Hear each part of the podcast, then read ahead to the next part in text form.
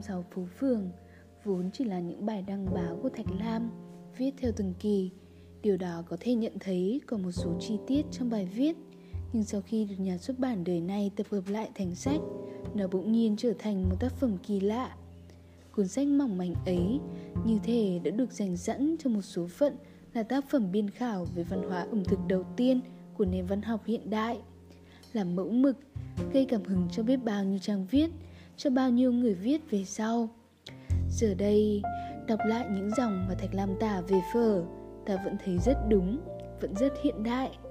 Nếu là gánh phở ngon, cả Hà Nội không có đâu làm nhiều, thì nước dùng trong và ngọt, bánh dẻo mà không nát, thì mỡ gầu giòn chứ không dai, chanh ớt với hành tây đủ cả. Chả còn gì ngon hơn bát phở như thế nữa. Người Hà Nội về cơ bản vẫn còn ăn phở như vậy, chuộng phở như vậy dù sự ăn có vẻ đã cầu kỳ hơn, đa dạng hơn và quái dị hơn cũng nhiều. Ta cứ thử vào quán phở nghe ai đó gọi một bát bắp gầu gân không hành, không mì chính, ít nước béo, hai trứng, xem có ai buồn ngàn nhiên không? Hẳn là không. Ở đây, thức ăn chính là chứng nhân cho sự bền vững của trang văn. Và quan trọng hơn, sau hơn nửa thế kỷ với biết bao nhiêu vật đổi sao rời, với chúng ta đó vẫn còn là những trang viết đầy áp tình cảm ấm áp mà vẫn hóm hình giản dị mà vẫn thấu đáo nghĩ ngợi tỉ mẩn cho từng vận người bé mọn. Đồng thời cũng suy tư bao quát cho cả một thói tục một dân tộc một thời thế. Đó chính là những giá trị không bị khuất lấp của một tác phẩm kinh điển trong thời đại mới hỗn loạn và chưa biết bao giờ mới trật tự này. Chúng ta đang đối diện với sự ăn, sự uống trong một tình thế cùng quẫn và bi đát. Đến nỗi, mỗi miếng ăn, mỗi hớp uống có thể là một miếng độc hại, một hớp ô nhiễm mà chúng ta không thể nhận biết và không có được bất cứ một khả năng nào để chối từ. Chính trong thời hiện tại này, mà cách ăn uống đã trở nên sâu rộng và phức tạp vô kể và các chủng loại thức ăn thì mở rộng kể từ đồ ngoại lai, hội nhập, cho đến cả các loài sâu bọ. Chúng ta lại càng thấy nhớ tiếc, thấy thầm thìa cái nét đẹp dung dị, cái lành mạnh, cái tinh túy của những món quà cũ mà chẳng cũ, của một Việt Nam chất phác, thuộc một thời đại chưa hề xa, trong Hà Nội 36 phố phường. Xin trân trọng giới thiệu với bạn đọc.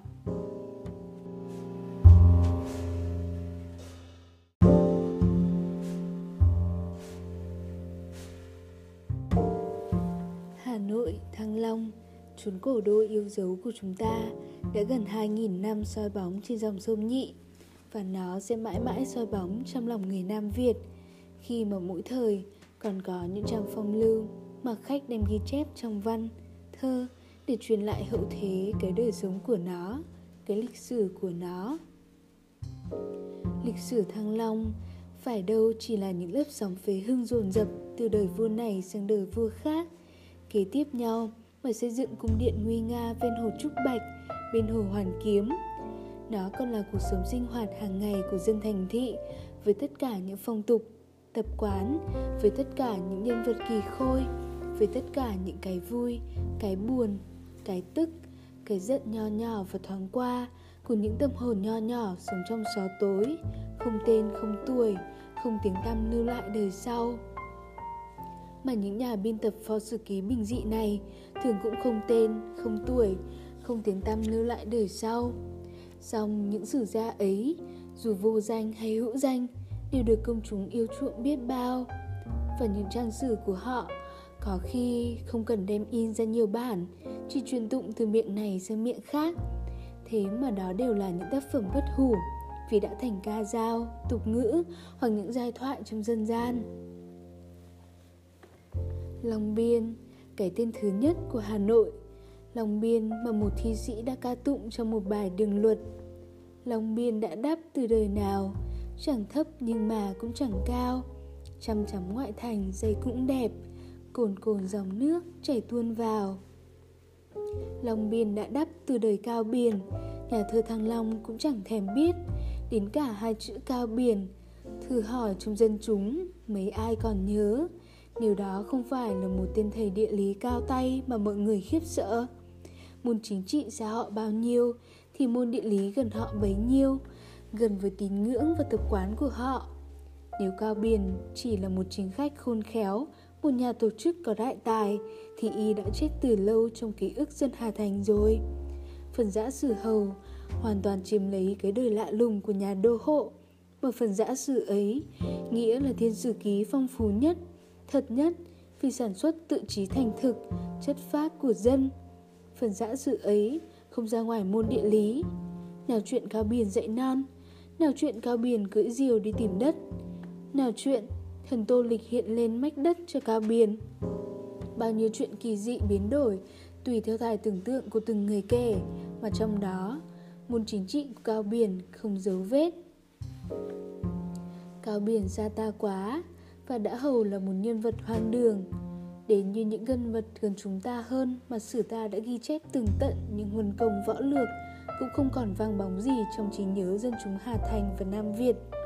Dễ mấy ai biết rằng trên sông Nhị kia, dưới gầm cầu dốc gạch, hàng trăm thuyền lớn của chế bồng Nga đã chen trúc đậu và từ đó hàng nghìn hàng vạn con chim thành cởi trần, da nâu và bóng như đồng mắt cua đã dương nỏ mạnh bắn những tên lửa lên các phố, các phường để dân thành thị tranh nhau chạy loạn. Dù tới nhà Lê, họ Mạc, họ Trịnh kế tiếp nhau xây dựng lâu đài bên Hồ Tây và Hồ Hoàn Kiếm thì này cũng chỉ thời cũ ải lâu, bóng tịch dương. Trong bóng tịch dương của thời gian và cả của lòng người, nhưng lòng người vẫn ghi nhớ những điều muốn ghi nhớ, những điều thuộc phạm vi mỹ thuật và tình cảm. Lòng người coi thường trận thủy chiến kinh thiên động địa của họ chế, nhưng lòng người đã không quên cái tình cảnh đáng thương của một nàng công chúa nhà Trần lọt vào tay anh chàng đen đủi. Công chúa lấy thằng bàn than, nó đưa lên ngàn cũng phải đi theo. Người Hà Thành đọc lại câu ca dao cổ gần nghìn năm, tác phẩm của một văn nhân thăng long để chắc ẩn, còn như đứng bên bờ sông cái mà nhỏ lệ trông theo nàng huyền chân, sừng trững xên thản, lái một chiếc thuyền bồng dương buồm thuận gió, chạy ra biển để xuôi nam. Hình công chúa thon thon in bật lên nền trời sắc máu, và dân Thăng Long chờ cho con thuyền lượn khuất sau cồn phúc giá mới chịu rời bước trở về nhà ngậm ngùi than tiếc ngọc quý ngầu vây thường thay cây khế giữa rừng để cho thằng mán thằng mường nó neo đối với dân thăng long cũng như đối với dân hà thành ta ngày nay rất mập mờ về khoa địa dư. Người mạn ngược hay người tràm người miên họ đều cho là mán là mường cả. Vào thời giữa hai triều Trần và Lê, dân Thăng Long hẳn là đau đau, khổ sở, hết chạy loạn hồ đến chạy loạn minh. Nhưng rồi, người ta cũng chỉ ghi vào nhật ký, vào sử ký, sử ký của dân những việc tức cười đau đớn, cái nợ liễu thăng và cái chết của Nguyễn Trãi gây nên, theo lời giả sử, do sự bảo oán tiền kiếp của một cô gái Tây Hồ bàn chiếu, một nữ thi sĩ tinh nghịch cười đùa như Xuân Hương. Em ở Tây Hồ bán chiếu gon, chồng còn chưa có họ chi con. Dân hà thành ta từ xưa vẫn thích cười cười buồn cũng như cười vui. Thỉnh thoảng lại phá lên một tiếng cười bi ai chua chát? hay tiếng cười lỡm của cống quỳnh về thời hậu lê dưới quyền hùng hách của chúa trịnh. Và không biết ai đã thốt ra một câu ca dao quá quát để mỉa mai ông quan thị, mà chúa sâm giao cho cái trọng trách, canh phòng một nàng công chúa yêu. Đó là cách viết sử của chúng ta. Điều nói được rằng, nhà sử đích đáng là biết chép những điều đáng chép và bỏ những điều đáng bỏ thì các sử gia thăng long thực sự đã làm tròn phận, đã chép những cái hoàn toàn có tính cách thăng long và nam việt còn gì nam việt hơn chuyện tấm cám hiện nay vẫn lưu truyền ở kiểu miệng từ thành thị cho trí thôn quê. Đó là một chuyện một việc thăng long đã xảy ra ở đất thăng long. Tấm Cám là hai chị em khác mẹ quê ở Mạn Đình Dù Lấy chung một chồng, một chúa trịnh. Nhưng phải chờ hàng chục năm nữa Mới thấy được những nhà biên tập cho cuốn sử Hà Thành có tên có tuổi để lại hậu thế. Đó là nàng Xuân Hương, rồi chàng Tú Xuất, chàng Ba dai, Chúng ta đi qua chùa Quán Sứ. Ai mà giữ được không thầm đọc bài thơ tuyệt tác của Xuân Hương? Tuy chùa Quán Sứ ngày nay Chẳng còn nữa cái cảnh vắng teo Cái cảnh Sáng banh không kẻ khu tang mít Chưa chật nào ai móc kẽ rêu. Tôi chắc không nơi giang thắng Hà Thành nào Lại không có vết tích các nhà văn yêu Thăng Long ấy. Lại không được dự một phần vào cuốn sổ nhật ký và tập văn tùy bút của họ. Có lẽ chỉ vì không người gìn giữ Cho nên những áng văn quý báu đã thất lạc bất cả. Những áng văn mà người đạo mạo đồng thời Coi thường là văn chương đùa bỡn hay nhỏ mọn Không đáng kể Không đáng lưu lại hậu thế. Đến thời chúng ta Đến Tù Mỡ và Thạch Lam Như Ba Giai, Xuân Hương Cùng họ hồ về Tù Mỡ. Tù Mỡ đã dễu các nhân vật Hà Thành Và khiến được họ bất hủ. Tù mỡ yêu Hà Thành chẳng kém bọn tù Xuất và Xuân Hương. Yêu một cách tinh quái, danh mãnh, ngạo ngược nhưng rất yêu. Người Hà Thành thấm thía hơn, âm thầm hơn là Thạch Lam. Cũng có lúc Thạch Lam mỉm cười thương hại như Cống Quỳnh, như Xuân Hương Trước những cái rốt của Hà Thành. Trước những cái biển hàng chữ Pháp giữa lố lăng và rửa nát của các bác phó may, của các anh thợ vẽ, của các bác phó cạo của các ông hàng vải. Thạch Lam lại cũng tức giận như Xuân Hương khi thấy người ta vô tâm hay hữu ý làm mất vẻ đẹp nơi thành phố xinh xắn của chúng ta. Xuân Hương viết Ai về nhắn nhủ phường lòi tói Muốn sống đem vôi quét giả điền Và Thạch Lam thủ thỉ Bao giờ Thạch Lam cũng thủ thỉ Dù tức giận đến đâu Nhưng thanh sắt ở đó Chùa Ngọc Sơn Cũng khá lâu rồi thì phải mà chưa thấy ủy ban nào đó làm việc gì cả. Việc thì rất giản dị, nghĩa là bỏ những cái đó đi là xong. Nhưng Thạch Lam lưu tâm nhất đến cuộc sống hàng ngày của Hà Thành, đến những cái thú con con của dân thành phố, cùng là những nhân vật bé nhỏ đã gây cho thành phố cái tính cách đặc biệt của nó. Ta hãy nghe Thạch Lam mở mục của Hà Nội với một giọng yêu đương và tự phụ của một dân Hà Nội – Quả Hà Nội xưa nay vẫn có tiếng ngon lành và lịch sự. Ở các thôn quê, chút quả Hà Nội là của mong đợi Và tỏ được lòng quý hóa của người cho. Nếu chúng ta về các tỉnh nhỏ ít lâu Hay ở ngay Hải Phòng, Nam Định nữa Chúng ta mới biết quả Hà Nội có vị ngon chừng nào. Cũng là thứ bún chả chẳng hạn. Cũng rau ấy, bún ấy. Thế mà sao bún chả của Hà Nội ngon và đậm thế. Ngon từ cái mùi thơm, từ cái nước chấm ngon đi. Ta như nghe thấy tiếng nhai, tiếng suýt xoa của người ăn bún chả. Ngon thật. Và cái ngon, cái đặc sắc của hà nội ấy, đáng được người ta nói đến và chép lại như người ta đã nói, đã chép lịch sử bà bé tí bà tư hồng, hay nhân vật hà nội nhất của thời nay. Và thạch nam đã nói đến đã ghi chép tường tận đầy đủ tỉ mỉ với tất cả lòng yêu của Thạch Lam. Thạch Lam yêu cũng như Thạch Lam ghét, đều tha thiết, tuy đều âm thầm.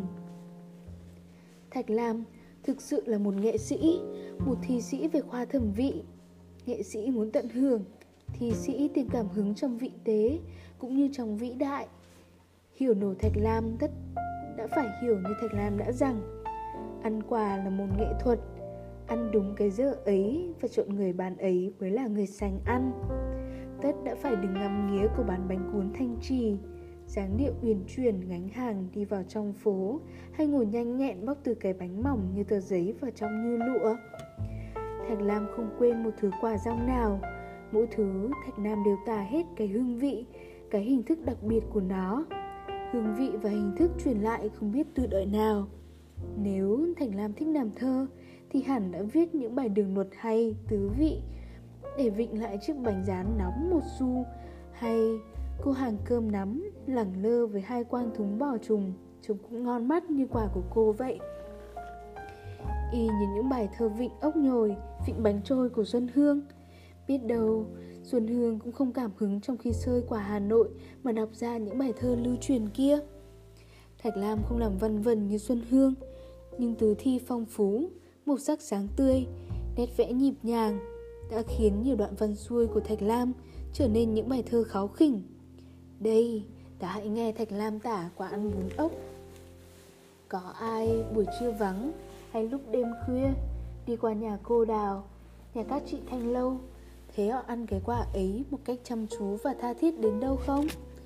Nước ốc chua làm nhan nét mặt tàn phấn và mệt lả Miếng ớt cay làm xoa suýt những cặp môi héo hắt Và khiến đôi khi giỏ những giọt lệ thật thà hơn cả những giọt lệ tính. Cô hàng ốc có một cái dụng cụ, Một đầu là búa, Một đầu là dù nhọn, Một cái gõ nhẹ và một cái trở tay. Là con ốc nguyên cả ruột đã gọn gàng rơi mình vào bát nước chấm. Cô thoàn thoát rút ốc không kịp, Trông thấy người ta ăn ngon lành. Chính cô cũng sinh thèm. Cô thú thật với tôi như thế. Biết bao nghệ thuật trong một bức tranh nhỏ mọn nhưng tinh tế. Và đến được nghệ thuật ấy, Không chỉ có tài Mà còn phải có lòng yêu Yêu thành thực, Yêu trong thâm tâm, Yêu những cái bé bỏng của những đời sống bé bỏng. Nghĩa là yêu Hà Nội, Vì những cái bé bỏng ấy, Tức là tất cả Hà Nội. Thạch làm vĩnh biệt Hà Nội, giữa một công cuộc mà anh đã tỏ ra có đủ khả năng để theo đuổi tới đích. Công cuộc soạn một force Hà Nội sử ký. Nếu anh còn dáng ở lại với chúng ta, thì ngòi bút linh động của anh tả cái Hà Nội hiện thời này hẳn phải làm chúng ta. Khái Hưng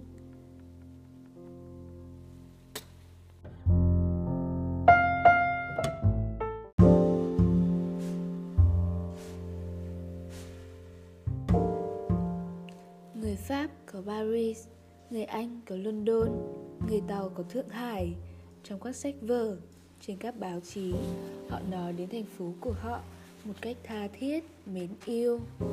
Ta phải nghe người Pháp nói đến Paris, người ở Paris mới hiểu được sự yêu quý ấy đến mức nào. Chúng ta cũng có Hà Nội, một thành phố có nhiều vẻ đẹp, vì Hà Nội đẹp thật. Chúng ta chỉ còn tìm những vẻ đẹp ấy ra và cũng chính vì chúng ta yêu mến yêu mến Hà Nội, với tâm hồn người Hà Nội, cũng như người Paris chính hiệu yêu mến Paris trong những cuộc phiếm du phiếm du ngoài các phố Hà Nội là một cái thú vô song chỉ người Hà Nội có ta nên chú ý đến những nét thay đổi của thành phố, nên nhận xét những vẻ đẹp cũng như vẻ xấu của phố phường, thân mật với những thú vui chơi hay những cảnh lầm than với những người Hà Nội cũng như ta. Hà Nội có một sức quyến rũ đối với các người ở nơi khác, ở những hang cùng ngõ hẻm của làng xa hay ở những nương mật thẳm trong rừng núi. Ban chiều vẫn có người ngóng về một phương trời để cố trông cái ánh sáng mờ của Hà Nội chiếu lên nền trời mây.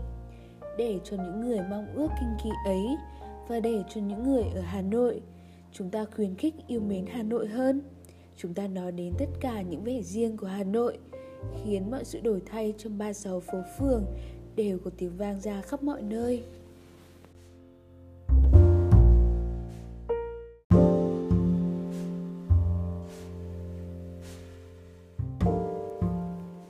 Đã có nhiều người nhận ra rằng phố hàng đào là của loài vật. Ở đấy có đủ để làm một gánh xiếc. Trước hết có hiệu châu vàng, đi tới hiệu chuông cũng vàng hẳn thế ấy là câu chuyện huyền thoại của ông khổng minh không đã được hình tượng ra bằng hai cái biển rồi đến hiệu bò vàng cá chép vàng. Cá chép hóa long thì đúng hơn và con cá này đã trái luật chạy nên hàng ngang rồi. Con lạc đà không biết đến đây để làm gì. Con gà sống kim kê hẳn thôi. Con hươu sao con kỳ lân con phượng lại hoàng. Con rùa rùa, kim quy Con rùa rùa này về núi rồi. Con vịt tre ô, con voi Con này cũng về rừng Và con tê giác. Các nhà hàng còn lâu mới dùng hết được tên các loài vật Và chúng ta nên nhận rằng Trong các con vật đã dùng Không có con nào giữ cả. Con tê giác thì kể là vật giữ Nhưng con tê giác ở hàng đào thì nó lành lắm Nó không cần ai bao giờ. Không có hổ vàng hay sư tử vàng chẳng hạn vì những con vật trên kia là những con vật thần linh chăng? Hay là những con vật chỉ lành, có thể gợi lòng tin của khách mua? Con trâu, con hươu, con bò, những con vật ấy có làm hại được ai bao giờ đâu? Vào nhà con trâu, con hươu mua vải, lụa, chắc không bị hớ, chắc sẽ được nhà hàng tiếp đãi niềm nở và tử tế. Như các bà bán hàng Việt Nam biết tiếp khách khi chỉ mặc cả mà không mua, hay muốn mua mà trả rẻ. Và nếu có bị họ dại như một con bò, Thì cũng được an ủi rằng Ít ra cũng là một con bò vàng. Tôi chỉ không hiểu tại sao Bỗng dưng lại có con lạc đà. Con vật này hình như lạc loài vào đám ấy Giữa những con vật mà nó không quen bao giờ. Người phương Tây khinh ai thường gọi Cái anh lạc đà ấy. Theo nghĩa đó, Thì con lạc đà ám chỉ nhà hàng hay khách mua hàng? Chúng ta còn phải hỏi tại sao các con vật khác không được dùng Và tại sao địa phận chúng chỉ có phố hàng đào thôi. Lên đến hàng ngang, xuống đến bờ hồ là đã không có loài vật rồi. Con cá hóa long lên hàng ngang là trái lẽ, trái trời. Có một người kể chuyện với tôi rằng Đó là tại nhà hàng ganh tị nhau. Nguyên hồi bấy giờ, phố hàng đào còn hẹp. Nhà hai bên phố không cách nhau xa mấy. Có hai ông chủ hiệu to Ngẫu nhiên, một hôm có cùng một ý là lấy con hươu làm biểu hiệu. Hai con hươu cùng treo một lúc. Có nhiều sự lầm lẫn xảy ra về sau, nhưng hai ông cùng ganh, không ông nào chịu đổi con khác. Như thế được một năm, rồi bỗng nhiên, một ông lấy ngay con báo làm biểu hiện và phao ngôn lên rằng chỉ ít nâu bữa là báo sẽ cắn hươu chết. Ông chủ hiệu kia tức khí lấy biểu hiệu con hổ và phao ngược lại. Ông chủ hiệu này chẳng chịu kém đổi, ngay con bào ra thành con sư tử. Ông kia cũng lập tức đổi ra con voi. Đến con voi thì ông này tức quá, vì không có con nào khỏe hơn con voi nữa.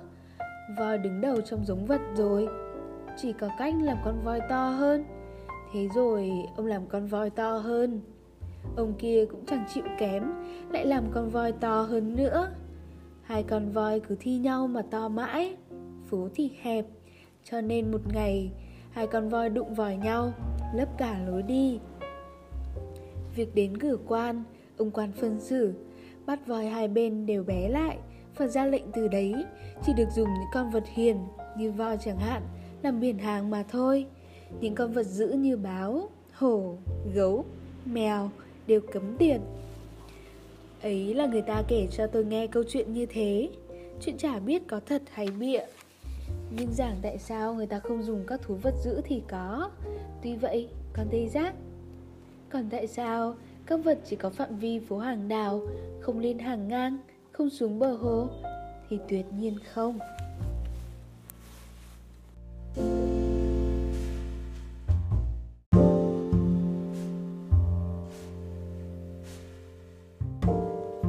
Hà Nội 36 phố phường Hàng mứt hàng đường, hàng mùi trắng tinh.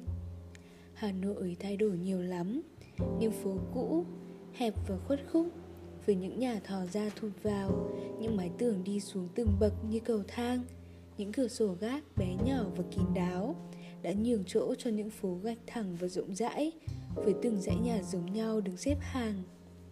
Thẳng và đứng hàng, đó là biểu hiện của văn minh.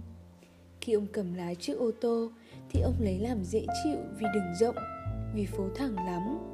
Nhưng đối với người tàn bộ đi chơi, lòng thư thả và mải tìm sự đẹp, thì phố xá mới không có gì thú vị. Không có những cái khuất khúc dành cho ta nhiều cái bất ngờ, không có một ngọn cây hoa nhô sau bức tường thấp, khiến chúng ta đoán được cả một thửa vườn nhỏ bên trong. Ở đấy biết đâu lại không thước tha một vài thiếu nữ khuê các như xưa chỉ còn một vài cái ngõ con, ngõ phân lộc, ngõ trung yên. Mấy ngọn cỏ trên mảnh tường cổng ô quan trường là gợi dấu vết của hà nội cũ. Ngày ấy, đường hẹp chắc hàng xóm láng giềng ăn ở với nhau thân mật hơn. Người cùng hàng phố tự coi như một liên lạc cùng nhau.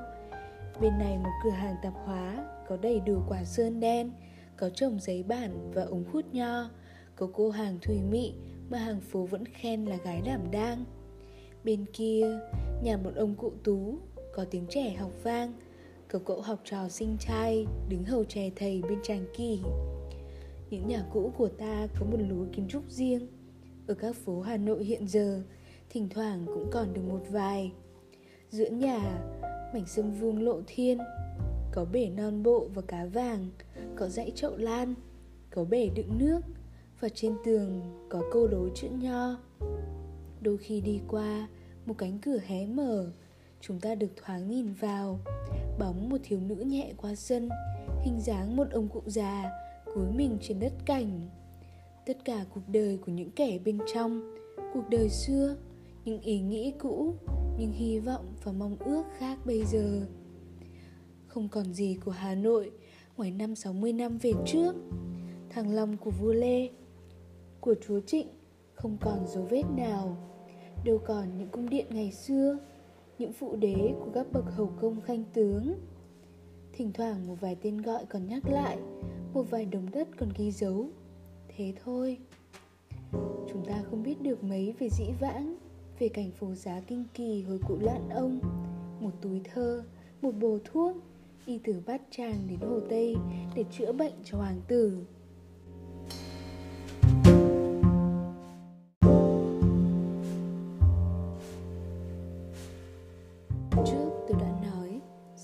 Thuật biển hàng ở hà nội đã mất. Ngày xưa, cái biển hàng còn là một cái gì hơn chỉ là một cái biển hàng mà thôi. Đó là một bộ gì liền với cơ nghiệp và số phận của người buôn. Cái biểu hiệu thực hiện của những cố công nhẫn nại và những đức tính ngay thật của chủ hàng. Để biển phải chọn ngày tốt, phải xin chữ của những người viết giỏi có tiếng và người ta thận trọng, giữ gìn như một thứ của gia bảo ở những cái biển cũ đã chóc sơn mà gió mưa bao nhiêu năm đã làm lạt cả vàng son, những nét chữ mạnh mẽ và rắn giỏi vẫn còn như nguyên mới. Tôi không khỏi bao giờ đi qua, không dừng bước lại, ngắm nghía ba chữ đại, vạn thảo đường trên cái biển cũ kỹ của hiệu thuốc ấy ở đầu phố hàng đường. Ba chữ đông hương viên cũng sắc nét và còn mới hơn ngày trước có mấy chữ cộng hòa đường viết bằng son đỏ tươi lối nửa chân nửa lệ chữ bay bướm trông đến thích nhưng bây giờ người ta đã xóa đi để thay vào bằng lối chữ vuông tân thời trong các quảng cáo ở báo tàu hay bằng những chữ điện tím hoa cà, xanh lá mạ, đêm đêm sáng người một góc trời. Tất cả cái gì cũng thay mới. Người ta không những thấy có biển hàng, người ta thấy cả bề mặt cái cửa hàng nữa. Và sự thay đổi về bề ngoài ấy đem đến cho phố giá Hà Nội một vẻ mới riêng, hơi lạ lùng và đột ngột. Trong đêm khuya, chúng ta thử dạo chơi các phố. Lúc đó không bị những ánh sáng và thức hàng làm lóe mắt. Lúc đó, những cửa hàng mới mẻ đã đóng cả và cái phố với căn nhà đều phô bày vẻ thật. Các nhà chỉ có thay đổi phía dưới, sự thay đổi ít khi lên đến tầng trên. Và bây giờ nếu người ta có phép gì cắt bỏ các tầng dưới và đặt các tầng trên xuống đất chúng ta sẽ có một hàng phố cũ kỹ với những hình bát quái mảnh gương và rơi bay. Một phố tựa như phố của kinh kỳ xưa. Chắc thế.